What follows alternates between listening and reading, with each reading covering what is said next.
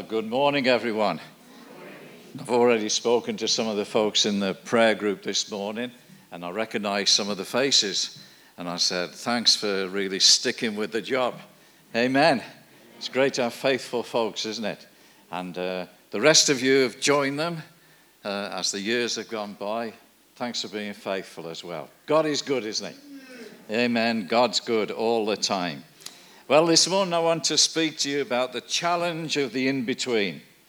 Some years ago, Joe, you mentioned my son Gary, and I was in Malvern for a few years, 23 years, and my first wife used to be, she was a Scottish girl, and her family lived in Edinburgh. So we used to go up together and see the family there. She had 5 sisters, so you can imagine when we got there, all the family descended. Dad used to say, I love to see them come, but you've got it. And that was how it was. But one day, we'd done this trip many, many times. It's 329 miles. And we just got out of a village in Malvern called Madrasfield, which is about 2 miles from our house. And Gary said something I couldn't believe. Are we there yet, Dad? Are we there yet? And I said, son, you know it's 320 miles. We've only done 2. And I thought, if I'm going to have this for 320-odd miles, are we there yet, Dad?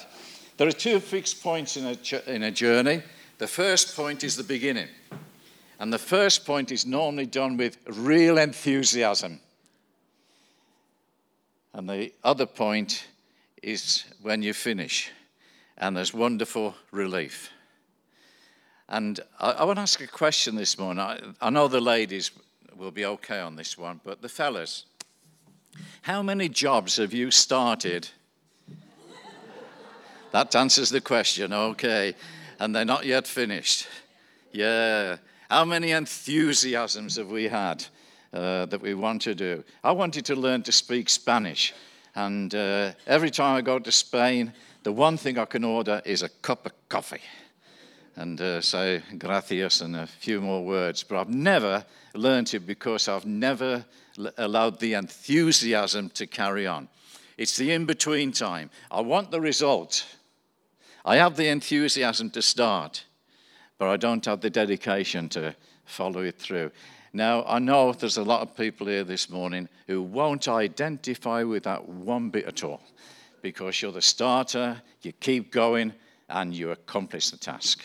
And you got the certificates to prove it. Well, this morning I want to talk about the in-between time.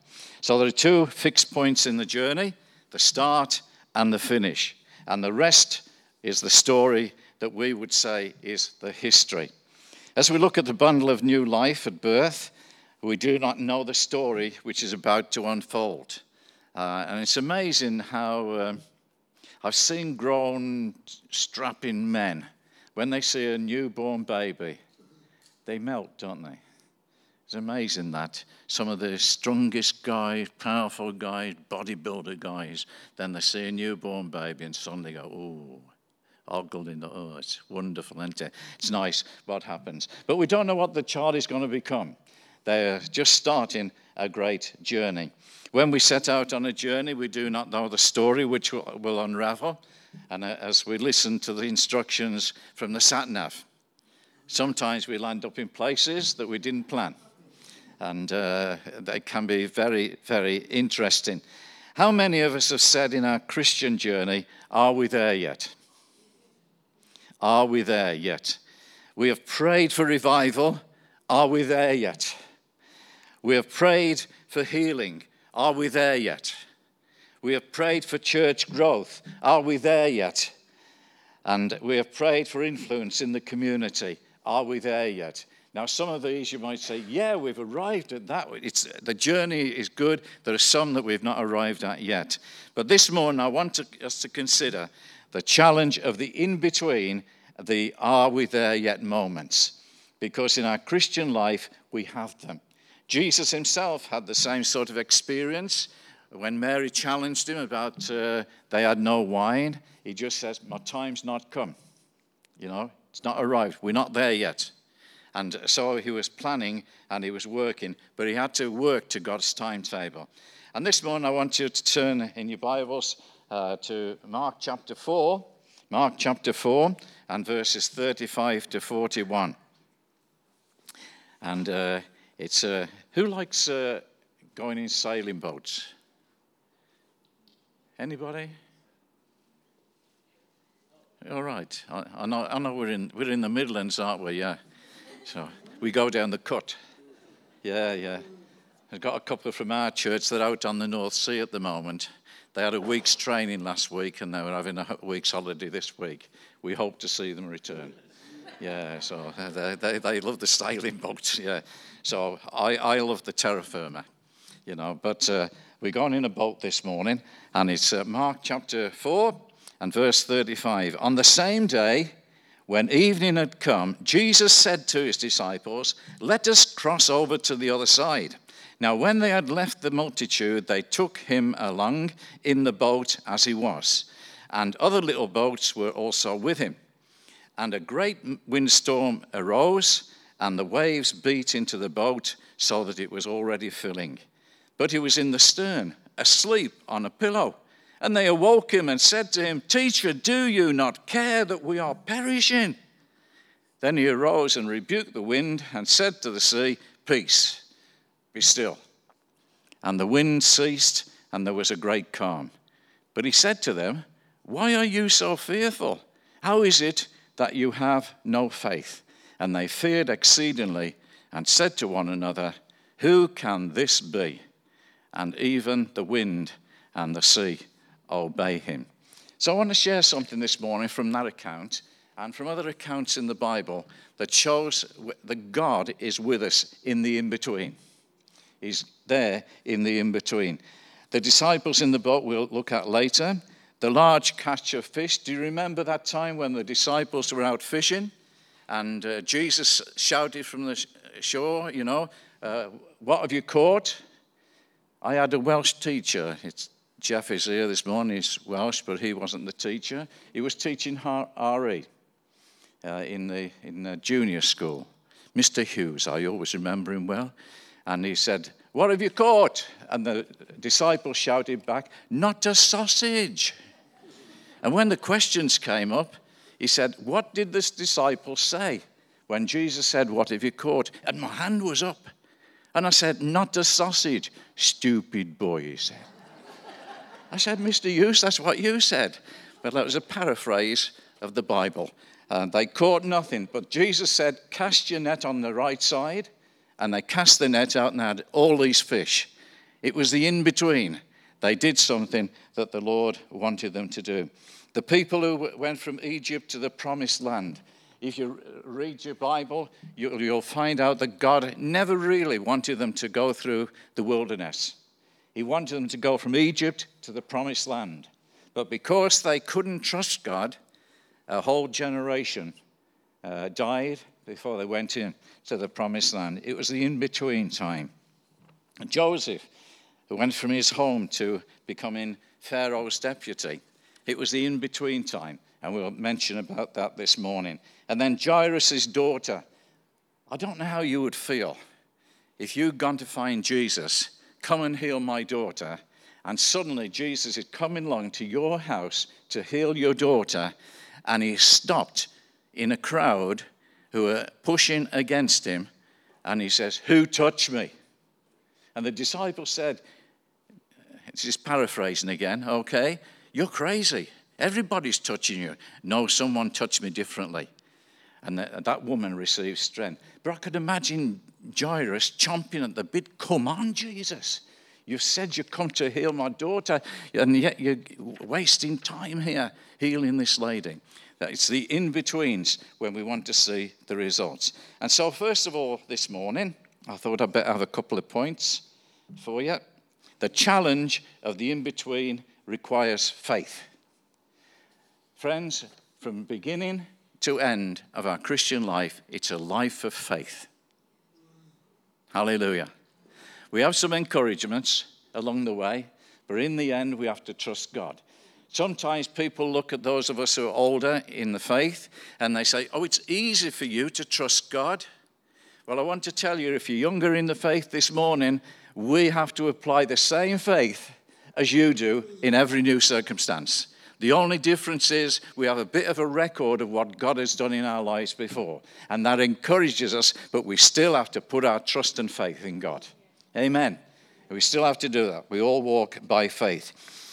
Jesus said to these disciples, let's cross to the other side. Now notice that what Jesus said. He said, let's cross to the other side. Now Jesus, when he says something, he normally means it. So where were they going? The other side, yeah. We're going to the other side because Jesus said, that's where we're going. And storms may come, but Jesus said, that's where we're going. They believed the boat was capable of doing the journey. It was watertight and strong enough to carry them. They believed in the rowers, and I call this natural trust.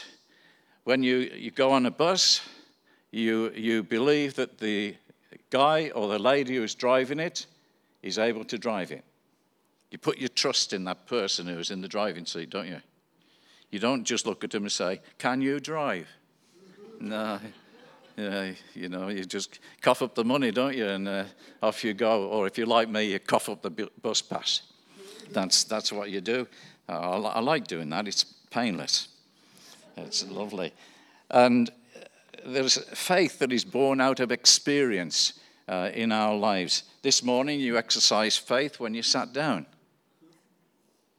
You looked at these chairs and you thought, how many of us thought this chair might not hold me? Well, none of us did. We just sat down and just put our trust in the chair. So we do this day by day. This is natural faith. And so every time we get into a car, every time we get on a bus, we are expressing our trust. Some people come into my car as passengers, and my driving is good for their prayer life. Hallelujah. Yeah, isn't it great?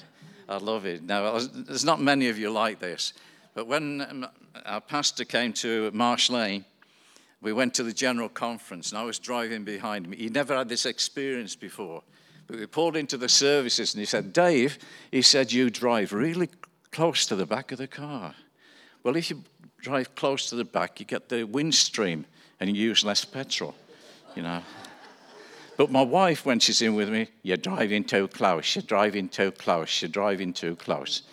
You know, she doesn't speak like that, but that's the message I get. And we sometimes do that. And so I say, if you want your prayer life to improve, come for a ride with me, and you'll soon learn how to pray.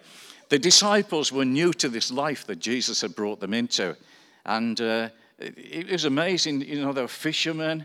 They had all sorts of jobs, but Jesus took them on a tremendous adventure. Hallelujah. Fancy ditching your fishing and going out and laying hands on people and they're getting healed. There's something exciting about that, isn't there? But I want to tell you, friends, that following Jesus wasn't always exciting. Can I give you a promise? Now, some of you older ones, do you remember promise boxes? You're not confessing it, are you? No. It's all right. I was born last century. So, yeah. And we used to have these promise boxes. And this is one I've never seen in the promise box. But it's in the Bible. In the world, you will have tribulation. What a wonderful promise. Jesus said, come and follow me. In the world, you'll have tribulation. Take up your cross and follow me. And then when things go wrong as Christians, we say, I didn't bargain for that. Yeah. Love, joy, peace, yes, but not none of this. But we find in the in-between, friends, those are some of the challenges that we have. Faith is always tested. When I was a youngster, we used to sing a chorus, with Christ in the vessel, you can at the storm. Yeah. Some of you have obviously been around longer than you look. Your youth is good. But we used to have benches. And you look at your chairs today, and decent, comfortable chairs. And we had benches. There was a piece of wood here to sit on, and there was a piece of wood back to lean against, and that was comfort in church. Hallelujah. Folks liked to stand up, you know, because it was painful sitting down. But in the Sunday school, we used to sit on these benches. Yeah, and with Christ in the vessel, we could smile at the storm and then sailing on. And we'd be doing this from side to side. And the idea was to get the kids at the end of the bench onto the floor, you know. So we had real fun in church. And my pastor, Hector Evans, he believed that you could be holy and you could be happy at the same time. Hallelujah. I'm glad he taught me that. I didn't have to be miserable to be holy. Hallelujah. Jesus attracted people. He was a man of sorrows and acquainted with grief, but I believe there was something about Jesus that attracted people to him. He wasn't a comedian. He was someone who was rounded and good and wholesome, and he had an attraction for other people. What a great declaration. It's easy to sing it, isn't it, when with Christ in the vessel. We can smile at the storm. But when the reality hits in daily life, that's the challenge. We started with enthusiasm. I love Jesus. I'll follow you, Jesus, wherever you want me to go. I'm with you. Whatever happens, I'm with you. And then, boom. And we start to be tested. Faith is always tested. When I first started work, I didn't stay there, but I went to Stewart and Lloyd's. Do you remember that old company? Stewart and Lloyd's. And I was at Halesowen, and they used to have like a bullet that went through an ingot, and it would make seamless steel tubes. And so it would go through, and then the tube would roll off, and it would go to a place where it was tested to a pressure it would never know in its life. And if it broke, it went that way. If it didn't break, it went that way. And you know, God tests us. Hallelujah. Faith is tested. We've all got faith, but it's tested. It's in the in-between times that our faith gets tested. And I was probably preaching to the converted this morning because you've been through sometimes when your faith has been tested. And we can be like these disciples and saying, Jesus, will you wake up? Don't you care? Now, of course, as Christians, we wouldn't ever say to Jesus, don't you care? But we probably have. Where are you, Lord?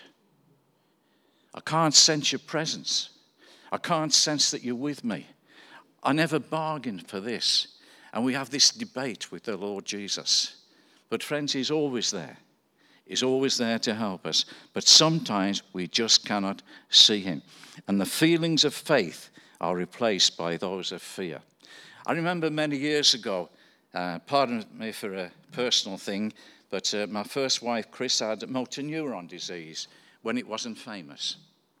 David Niven had it, and then it suddenly became, lots of folks knew it. I'd never heard of it. And I remember the consultant saying to me, your wife has motor neuron disease. I said, what's that? So he told me what it was. I said, is there a cure? No, he said, but we can give a vitamin B injection. And I said, what will that do? He said, that will just keep us in contact with her. So I told Chris, and but before I told Chris, I got on a telephone to a friend called Fred Weaver. And I rang him, and I said, Pastor Weaver, this is the news I've just got about Chris. And he was like a father to me. And he helped me. I just needed someone to share that burden with. And I'm so glad I did, because he was able to pray for me, help me, and take me through. But we had many times we were asking questions, why, Lord? One night, I was in a meeting on a Saturday evening, and a gentleman was preaching, and he read the scriptures. And I'd been praying for a man. I'd gone to his home that week 3 times to pray for him. He had cancer. And the more I prayed for him, the worse he got. You know, that's just how it was. So I was pretty discouraged. But I was sitting in this meeting, and the guy read the scripture about, you know, having another go, casting the net out. And I had a little discussion with Jesus. I'm not a man of faith and power. I just had a little discussion and did a deal with God. I'll put it no higher than that, just a deal with God. And I said to the Lord, while this guy was reading the scriptures, because I know when I'm preaching, you do other things anyway, but and I said, I was saying inside, now Lord, are you saying to me, if I go and pray for Eddie again, you will heal him? And I didn't hear anything. And I said, I'll tell you what, God, this doesn't sound very biblical or faith or anything. I said, if he comes out tomorrow when I make the appeal, I'll tell him that you've healed him. Eddie never came out to an appeal. He was that sort of guy. Never wanted to be down the front. So I preached the gospel, made the appeal. Eddie walked straight out. I was scared. I was scared and excited at the same time. And I said, Eddie, I'm going to pray for you, but I want to tell you that God's going to clean that cancer out completely. Then he went off to see his consultant, who brought in another consultant. And the second consultant said, are you sure you've got the right man here? He's completely clear of cancer. I thought, hey, that's amazing, Lord. Now, that's never happened to me before or since. Maybe I need to do a few more deals with God, you know. But I was utterly amazed, you know, that would happen. But faith is tested. Faith is tested in our lives. And if you've got faith this morning, it will be tested. Hallelujah. Faith brings revelation. Their faith in Jesus, their trust in Jesus brought them to the point where they saw Jesus talk to that storm. And he said, peace, be still. And evidently the Greek there means be muzzled, you know, like a dog. And that's a great description. Peace, be still. And the waves just calmed. And it's the in-between time. They weren't at the other side. They were in the midst of it. And it's the in-between time. Faith also brings blessing to others. Did you notice it said there were other little boats with them? So when they were bobbing up and down in the waves, these were bobbing up and down in the waves. They were going through the same situation in their little boats as these disciples were going through. But when the storm calmed, it calmed for them as well. And I want to tell you, friends, that when you are facing storms as a Christian, the way you behave in that storm will help those around you who are not Christians. Now, we're going to face some storms. Hallelujah. Why Liz Truss and the other guy wanted to be Prime Minister beats me. You know, if I knew, we knew what the in tray looked like, I would have been saying, Lord, here am I, send someone else. You know, but there we are, that's where we are. And today, we're in a storm. And friends, how we react as Christians in the storm is going to have some impression on those around us who are not Christians. We have a hope, we have a strength, we have a God who provides, a God who meets our need, and we have to trust God. Now, that does not mean that this morning, when you get home, there will be a Rolls Royce outside your house. Not at all, and your mortgage will be completely paid. But I believe, friends, that God will meet our need.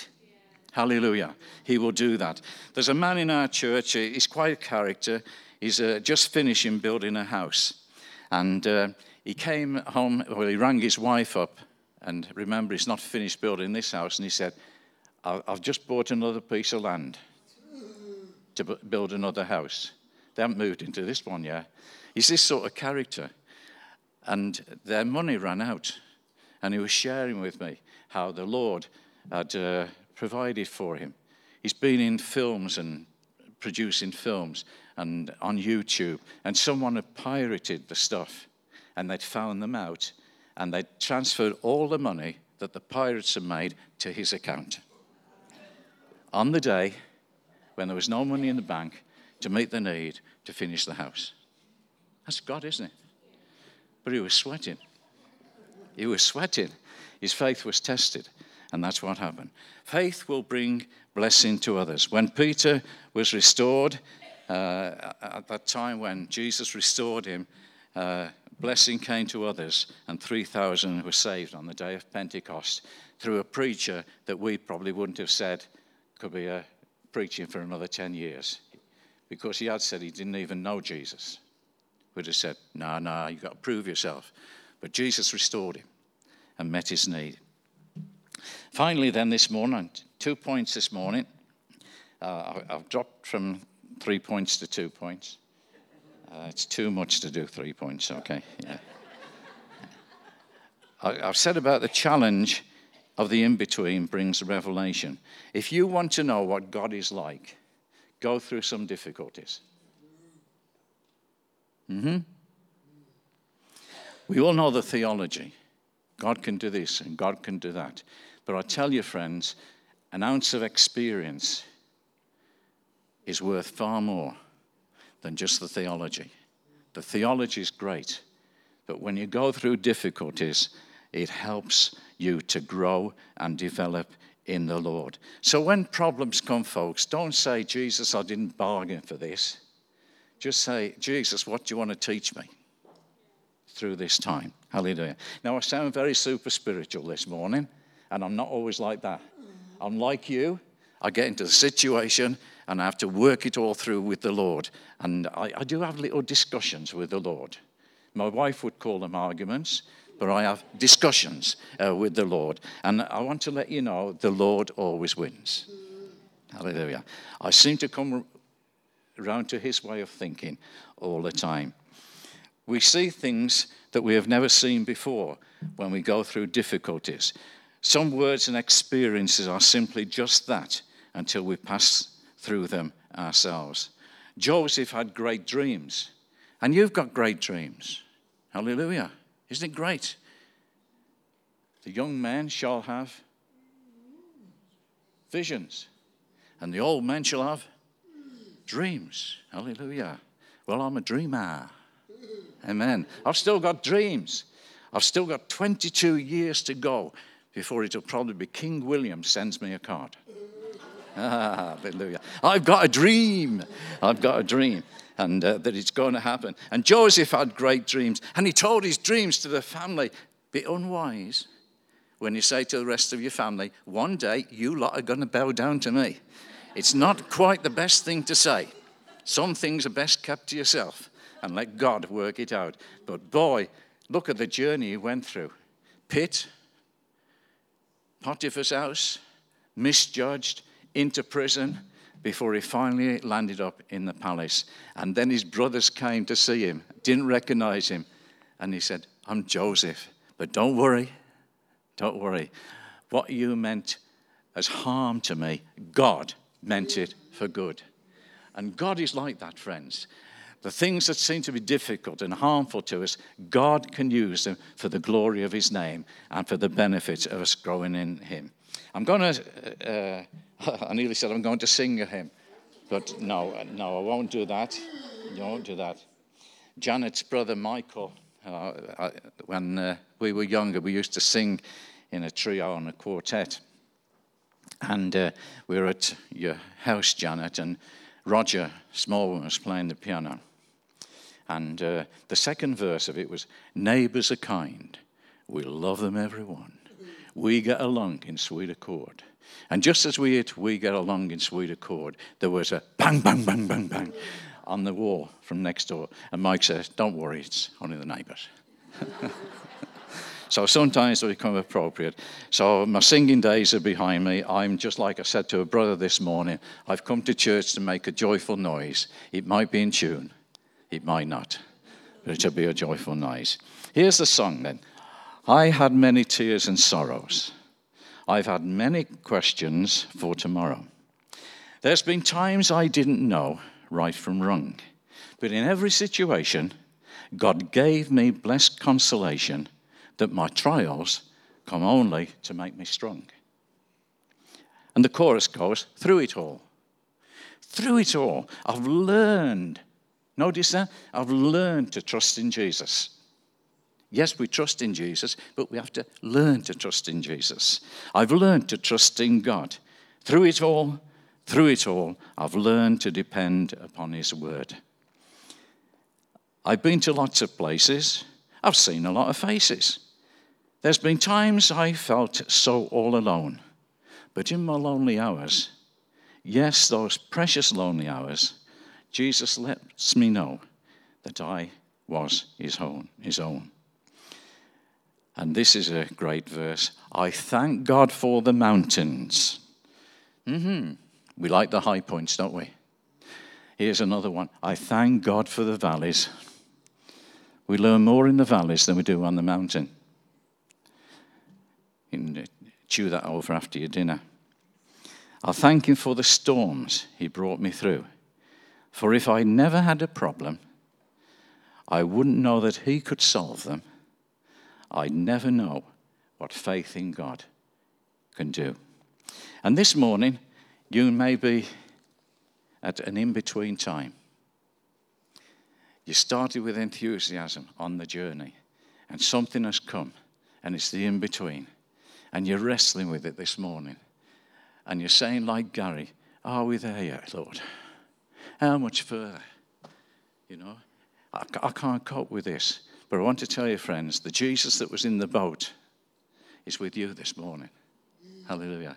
He's there in the in-between times. He knows where we're going. He knows where we've come from. He saw us with our enthusiasm, and he's going to get us to the other side because he said so.